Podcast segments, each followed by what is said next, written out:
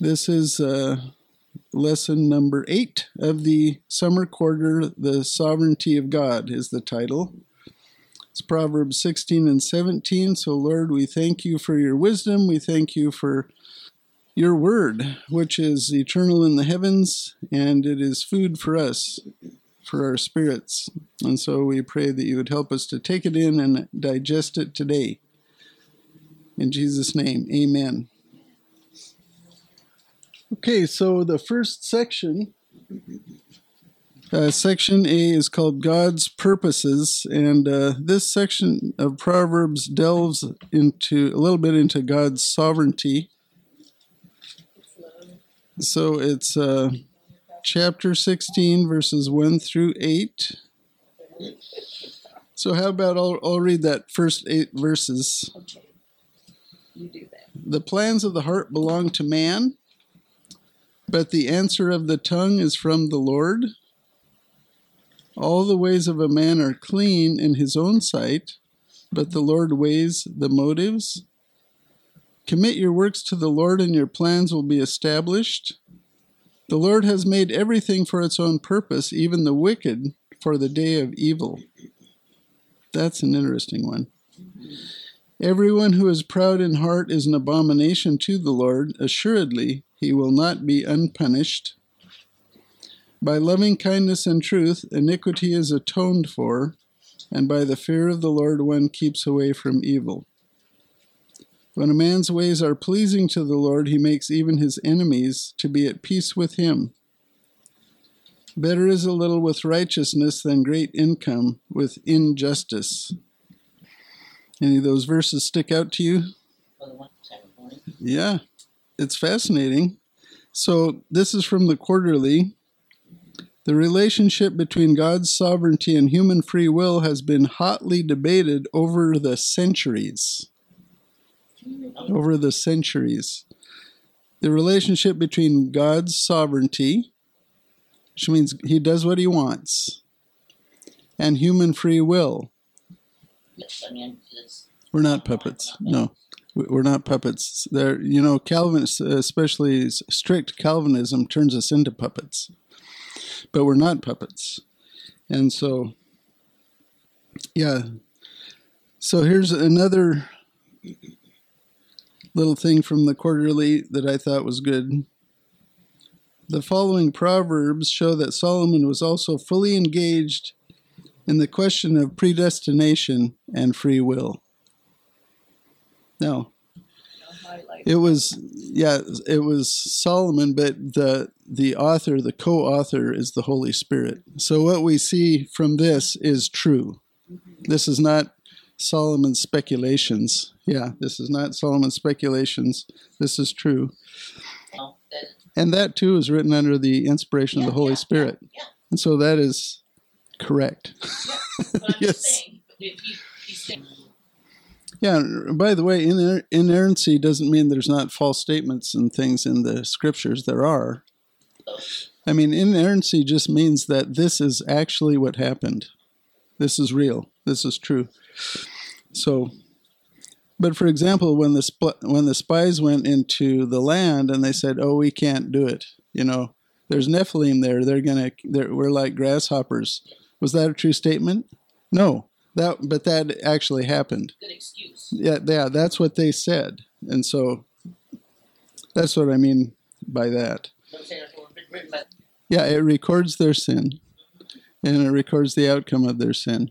which is And things like that. that we don't have to, you know, Yeah, this is a fully trustworthy record. So, verse 1 says, The plans of the heart belong to man, but the answer of the tongue is from the Lord.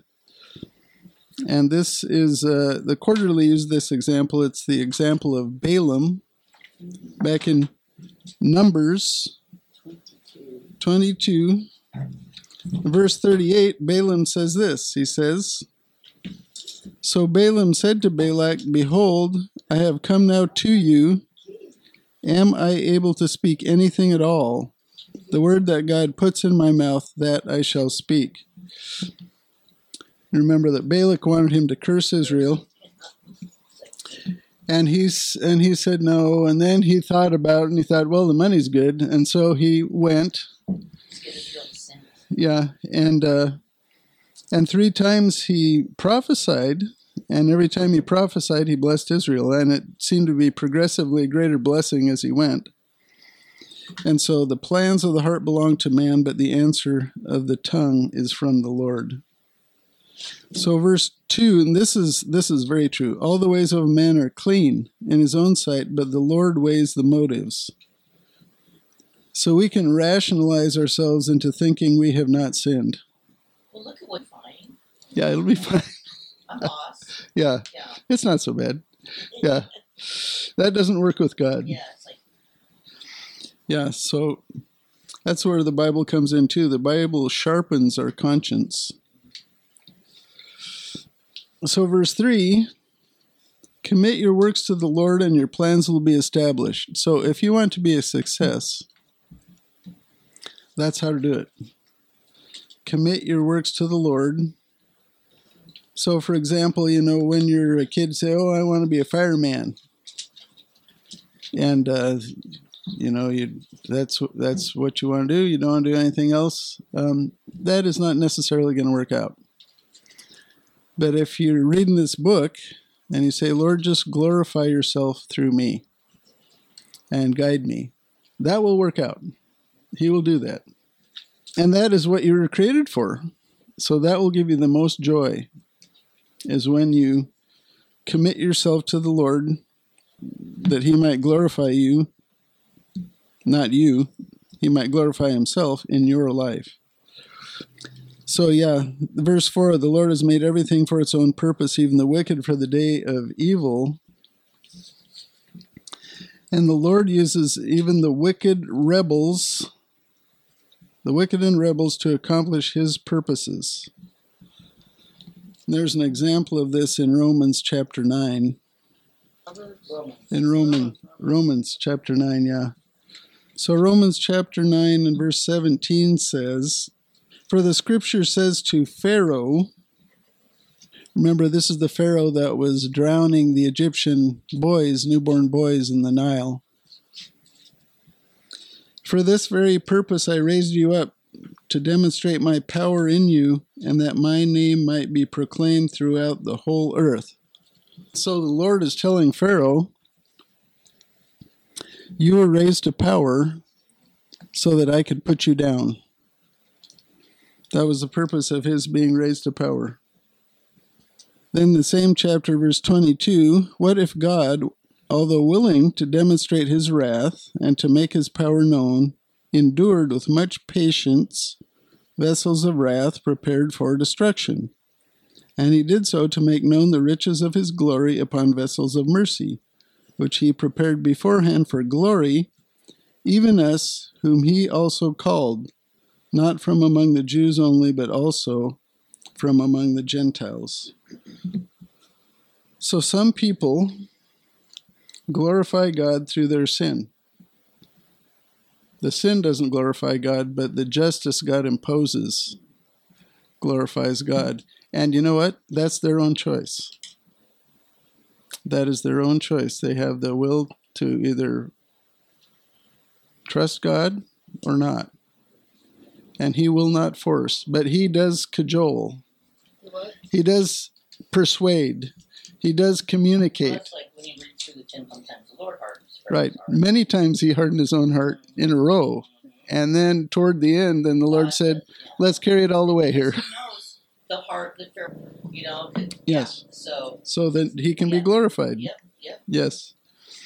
So and and Jana mentioned this Judah, Judas. You know, Judas didn't have to betray Jesus. It was his choice. But God used that betrayal to bring about the crucifixion, which gave us all our salvation. And God gave him an opportunity, you know. He didn't trust Yeah. the Savior. No. He just felt yeah, bad. It showed, yeah, absolutely, that he did not believe Yeshua was the Messiah. Yeah. Or he would have repented. Yeah. So and then Pharaoh in the Exodus again. This is this is what we just read. So um, every single person will glorify God. Every single person ever created will glorify God. And we want to do it the nice way because we know He loves us. Look at it, what He went through to save us. Look at this wonderful creation He made for us to live in, you know. And so we want to please Him. And uh, but those who reject Him or try to argue that He doesn't exist, or or go against His will, they will glorify Him too, because there will be justice, and that will glorify Him. So, and you know, the Calvinists will say there's something in here. See, I've struggled with this issue for a long time. You say this is is a controversy that's been going on for centuries between God's sovereignty and free will. How can God be sovereign? In other words, do exactly what he wants, and we have free will at the same time there there are some people who like a, a, a guy I know, you know, one of Dane's uh, teachers, who I love, Andy Woods, and he says he's not even going to try to explain it. Well, if you don't like it, So anyway, there's a there's a series of um, things that God does regarding our salvation, and it's in Romans eight, verses twenty nine and thirty. And uh, this is how we get saved. So it says, the verse right before that is Romans eight twenty eight, which we all know well. It says, "And we know that God causes all things to work together for good to those who love God, to those who are called according to His purpose." So I personally think this is what helps me in understanding this. For those whom He foreknew, He also predestined to become conformed to the image of His Son so that he would be the firstborn among many brethren. And these whom he predestined, he called. These whom he called, he also justified. These whom he justified, he also glorified. Okay, so the first action in there is what? He foreknew. Now, I've read Calvinist authors, and they redefine this word. What does foreknowing mean? You know it before. Right. Now, does that mean you caused it? Okay. The Calvinist would say that it means he caused it. Look that up in the dictionary. That is not what that means. God is omniscient. He's outside of time. He can see everything at once. He made us in his image. Yeah, I think the key is the foreknowledge. He knows who will choose him. Right. Well, but I mean, let's.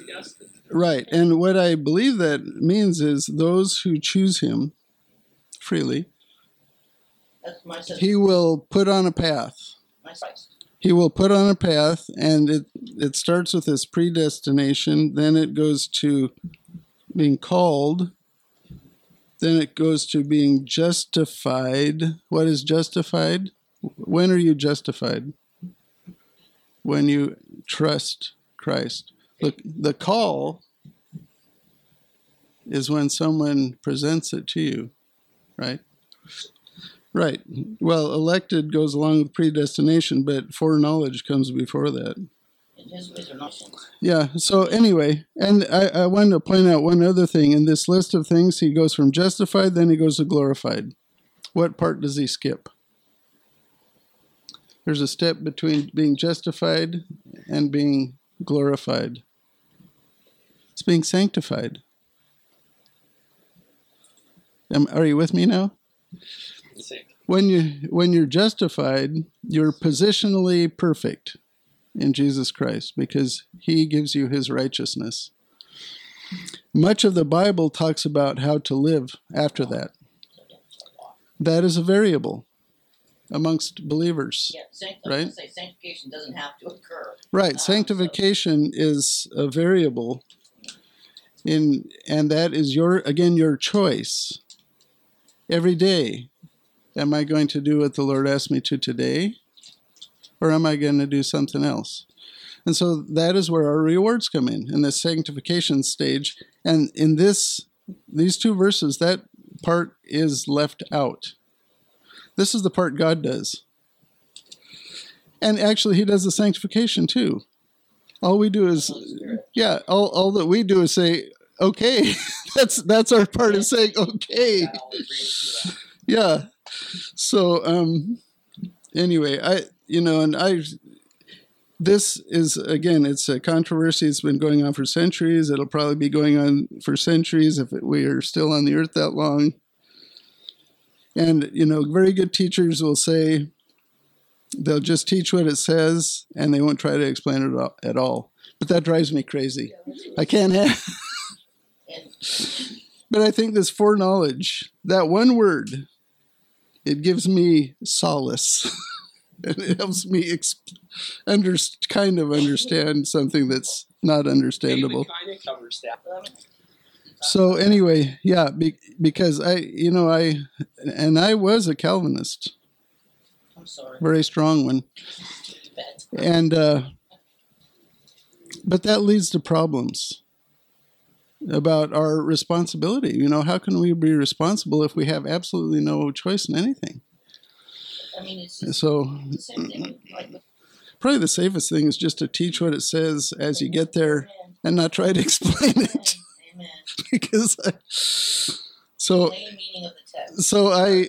I'm sorry, but that one word really struck out to me because I was reading a book by a guy that's going to speak this fall about this issue, and he took that word and he said it me- meant foreordained. That's not the same word. That is not the same word. Foreknowledge. He said it meant foreordained, which means cause you caused it. Nah, that's not what it says. That is not what it says. So, anyway, I probably spent too long on that, but it's that's because it's it's one of my favorite things to think about because it makes me makes my mind exercise.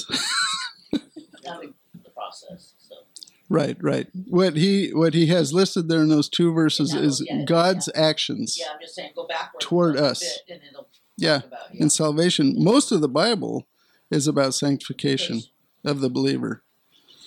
You know, how God wants to use you, how he, he wants you to live, examples of how. examples of things that, and the outcomes. Mm. Yeah. Okay, verse 7 When a man's ways are pleasing to the Lord, he makes even his enemies to be at peace with him. Now, isn't this nice? Right. So you want to seek to please the Lord. You should ask every day, How can I please you today, Lord? Because this is an if if then promise right here, right? Yeah, when your ways are pleasing, the Lord will give you peace. Your enemies will be held back. They're not saying there's no enemies, it's just saying that they will not attack you, which is nice. So there was a box in the quarterly. Let's see, page 64. And I found this interesting, and I didn't know this, but it says the book of Proverbs uses Israel's personal name for God, Yahweh, almost exclusively when he is mentioned. The name is represented in Engl- English Bibles as Lord, capital L. The general Hebrew term for God, Elohim, is used only a handful of times throughout the book. Then, in contrast, Ecclesiastes, attributed also to Solomon, never once mentions God by the name of Yahweh. What, What, why do you think uh, in Proverbs he used mostly Yahweh, and in Ecclesiastes he only used Elohim? his personality, Yahweh weren't on the best terms. I think so too, yeah. And that's what they say. It says it has been suggested that Solomon's deteriorating relationship with God might have been the reason for the king's failure to use the sacred name. Yeah, so he felt distant from God. He was in sin. Solomon was in sin at the end of his life. He was so mad that he was. So he did not repent and he could have been restored, but there's no evidence he did. He asked horses. Yeah, it doesn't sound very wise. Yeah, sure is. Okay, so that's good stuff, huh? All right. So section B, a godly king. Can I get somebody to read verse 9 through 16? Hey, my eyes are working. All right. A man's heart, soul. Thank, Seventeen, right? thank you, sir. That was a bonus. Yeah. So, um, Where are we? so verse 9 the mind of man plans his way, but the Lord directs his steps. Has anyone else experienced this? I have experienced this. Yeah, now, so this is why plans should take place in prayer. You should pray about your plans. That's why they have the. Yeah, and and the the corollary is what we already talked about. That if you choose, if your goal is to do God's will, your plans will be closer to reality than if you didn't do that. You know. So I mean, a lot of times the Lord, I don't know. I think I think sometimes He lets you have what you want for a little while. I mean, He did that to me. but even a good man, Yeah. So, verse 10, a lot of these uh, proverbs here are about the king. It says that divine decision is in the lips of the king. His mouth should not err in judgment. What is he saying here? Well, let me wait a sec. Let me read these two here. Verse 12 It is an abomination for kings to commit wicked acts, for a throne is established on righteousness. Righteous lips are the delight of kings, and he who speaks right is loved. And the fury of a king is like messengers of death, but a wise man will appease it. In the light of a king's face is life, and his favor is like a cloud with a spring rain. Who puts leaders in place? the Lord does. Not just Israel's leaders, No, don't look. right? All kings, all. Everybody's leaders, yeah. So who we tries what we deserve. Yeah, so I mean the uh, the kings of Israel. Israel is a was a theocracy, right? They were.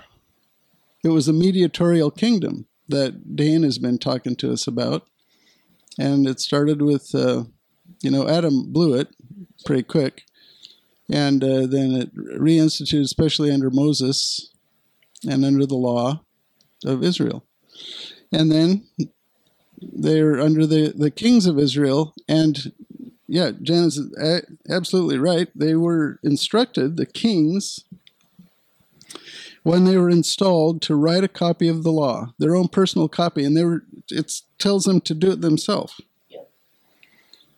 And um, let me read that to you. This is Deuteronomy 17, 18 through 20. Now it shall come about when he sits on the throne of his kingdom, he shall write for himself a copy. That'd probably take a while. So he shall write for himself a copy of this law in a scroll in the presence of the Levitical priests, shall be with him, and he shall read it all the days of his life. That is an encouragement to us to read the Bible every day. That he may learn to fear the Lord his God by carefully observing all the words of this law and these statutes, that his heart may not be uh, lifted up above his countrymen, and that he might, may not turn aside from the commandment to the right or the left, so that he and his sons may continue long in his kingdom in the midst of Israel. So, you know, if you're set up, it says a divine decision is in the lips of the king. So if he is submitted to this law, that would be true. That will be true. It will be a divine decision. And it talks about righteous lips are the delight for a king. And this is true if the king is righteous or not. Verse 14 the fury of a king is like messengers of death.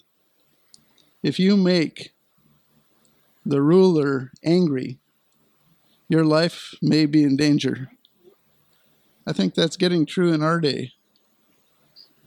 So, yeah, the king had the power of capital punishment. So, how about us? We're a constitutional republic in the time of the Gentiles. Yeah. So, and it was based on biblical principles. Our, uh, our Constitution is is uh, extremely biblical. That So- John Adams that we were a Christian, you know, Uh, moral and religious people, yeah. Yeah. Yeah.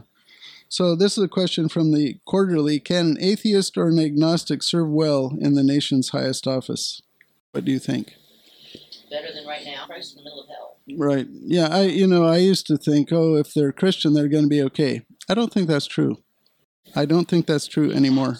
Yeah. I mean, I don't. Yeah. You know, I, I think um, when you go to vote, what you want to do is look for people who support these divine institutions that we're looking about, whether they whether they say they're Christian or not. So they should support marriage, which means they're against all these various forms of sexual immorality and deviance. They're against sexual deviance.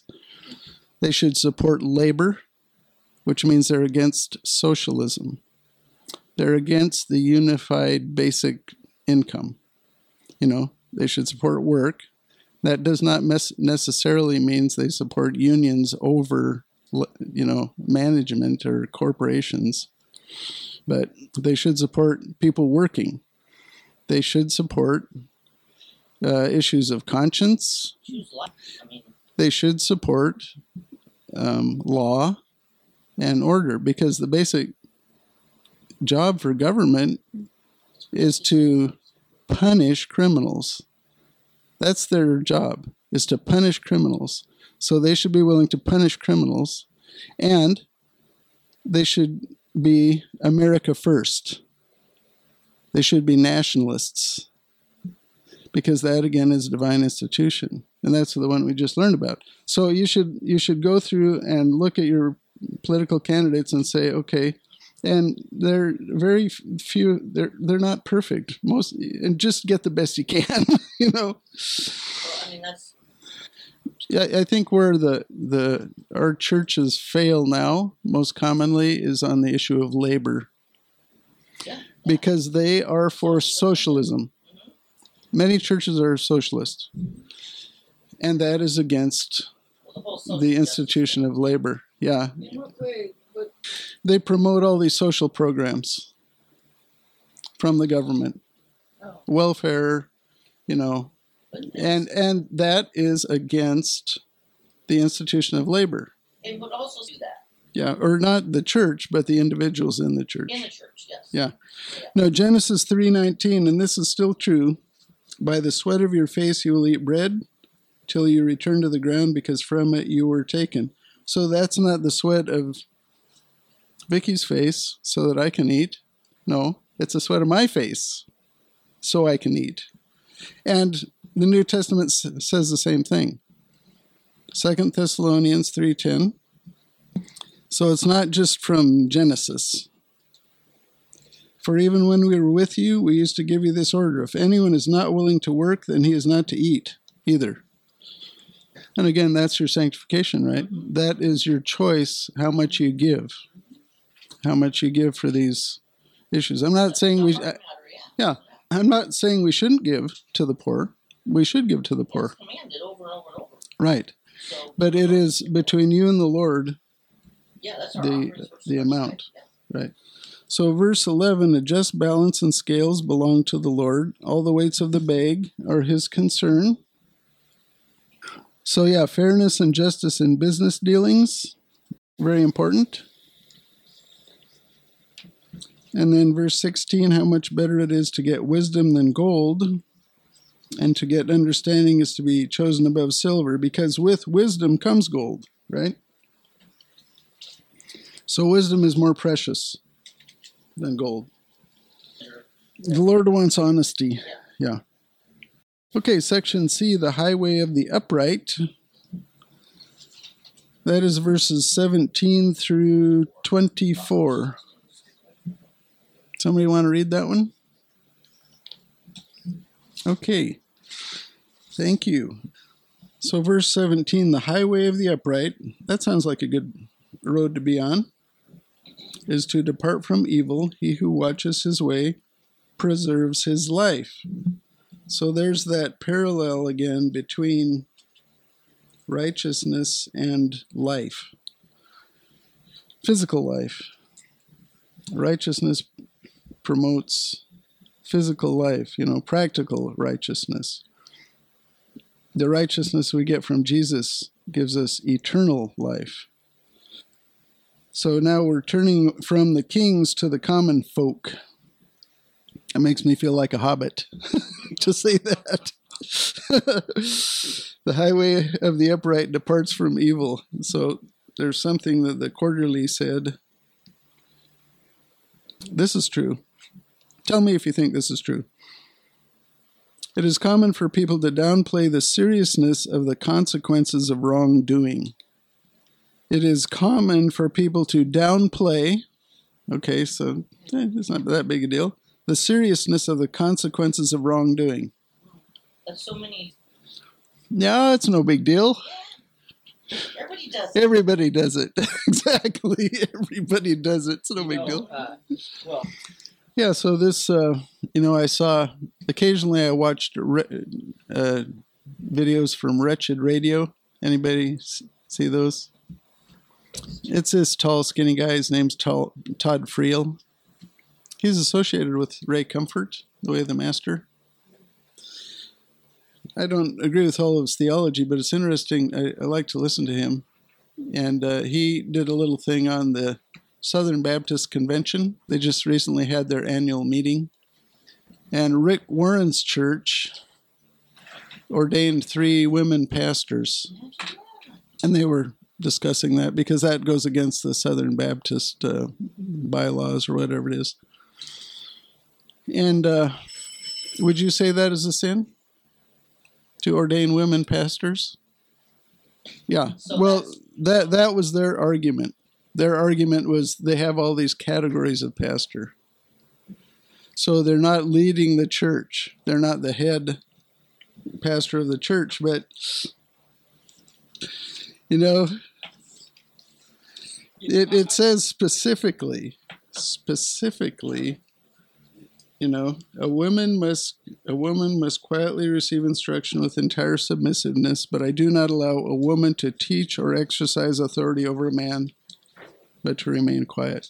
So if they're ordaining women pastors, does this go along with this scripture or against it? Against. So just Against. Don't, is counseling like I mean, You don't have to ordain them as a pastor. Well, that's Right, what I'm yeah. saying, what do they don't use they- as don't? It's a sin, okay? I'm just To do that is a sin. because like we just, so. Well, I think with Rick Warren's history, Yeah, the doctrine. we know that it's not mm-hmm. good. So, you know, pray for the Southern Baptist Convention. They're going to fall apart too, like everybody else. Um, but we want to do God's will. What is God's will? That that people be saved. That's true. That's true. But but in in this specific instance, you know, and it's so unpopular in our culture that yeah, that men it can be distracting. Are pastors and elders. So, um, verses 18 and 19 attempting to, uh, pride goes before destruction and a haughty spirit before stumbling. It is better to be humble in the spirit with the lowly than to divide the spoil with the proud. So, a tempting path from the highway of the upright is pride. Pride will take you off the highway, highway of the upright. So this is from the quarterly. According to the king, it's better to be in poverty, even slavery, with a humble heart, than to be rich with a proud spirit. That's a different take, isn't it? Verse 20 He who gives attention to the word will find good, and blessed is he who trusts in the Lord. So it's good to be teachable. This does not mean not questioning. It's okay to question the Lord. He'll he can take it. He can handle it. He can handle it. so the quarterly says, which I agree, a wise person is humble but not gullible. You're not gullible when you're following the Lord.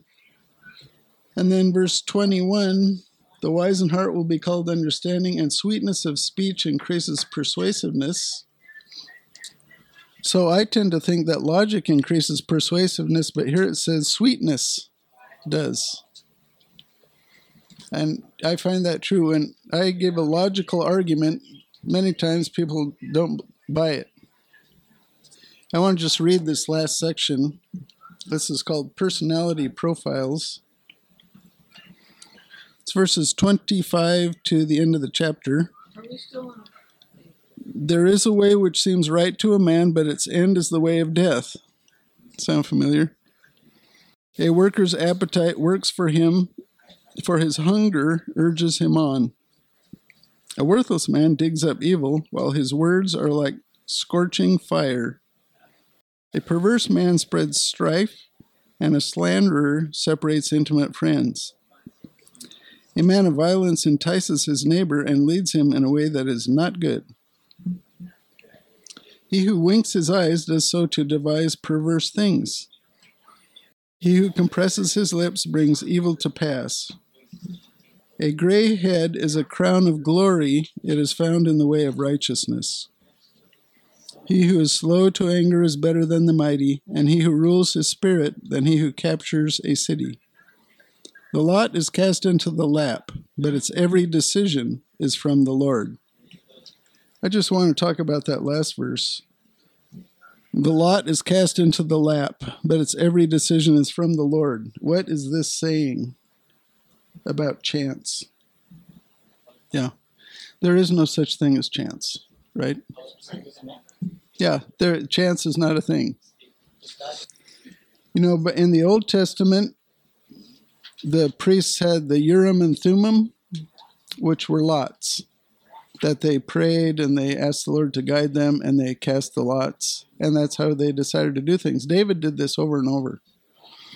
And, and to decide whether to attack or whether to not attack or, you know, things. And God guided him through that. Because Yeah. And so now it's interesting that the last time lots were used was when Peter and the apostles used them to replace Judas in Acts 1.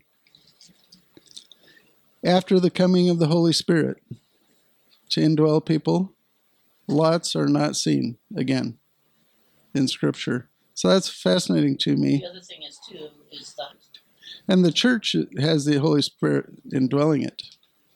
and the So we- baptism came, so. Yeah, so we go to, and you know, I did this. I, you know, we grow as we age. I used, yeah, Yeah, I was gonna say the same thing. It's like yes. I I had the opportunity to buy some stock in a bank several years ago, probably twenty years ago or so. Bank and barbershop. It's out of business now. And I cast lots to do it. And I prayed and I asked the Lord to guide me because I wasn't sure if I should or not. Is this okay to do? And I I forget what I did, tossed a coin or something. and I did it. And I talked to my friend Glenn Deo. I don't know if any of you know Glenn Deo. Yeah, he he attended here before I came. And he and he told me this. He says, "You know,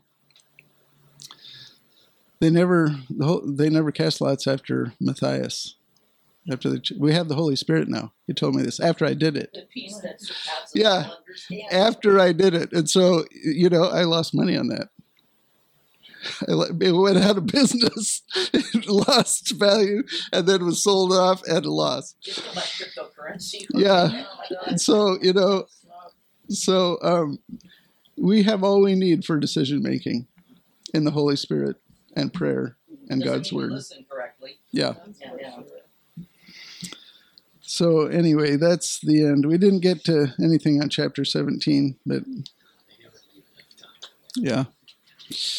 So Lord, we thank you for all of this wonderful wisdom. We pray that we would absorb it and we would learn to use it in Jesus' name. Amen. How you doing?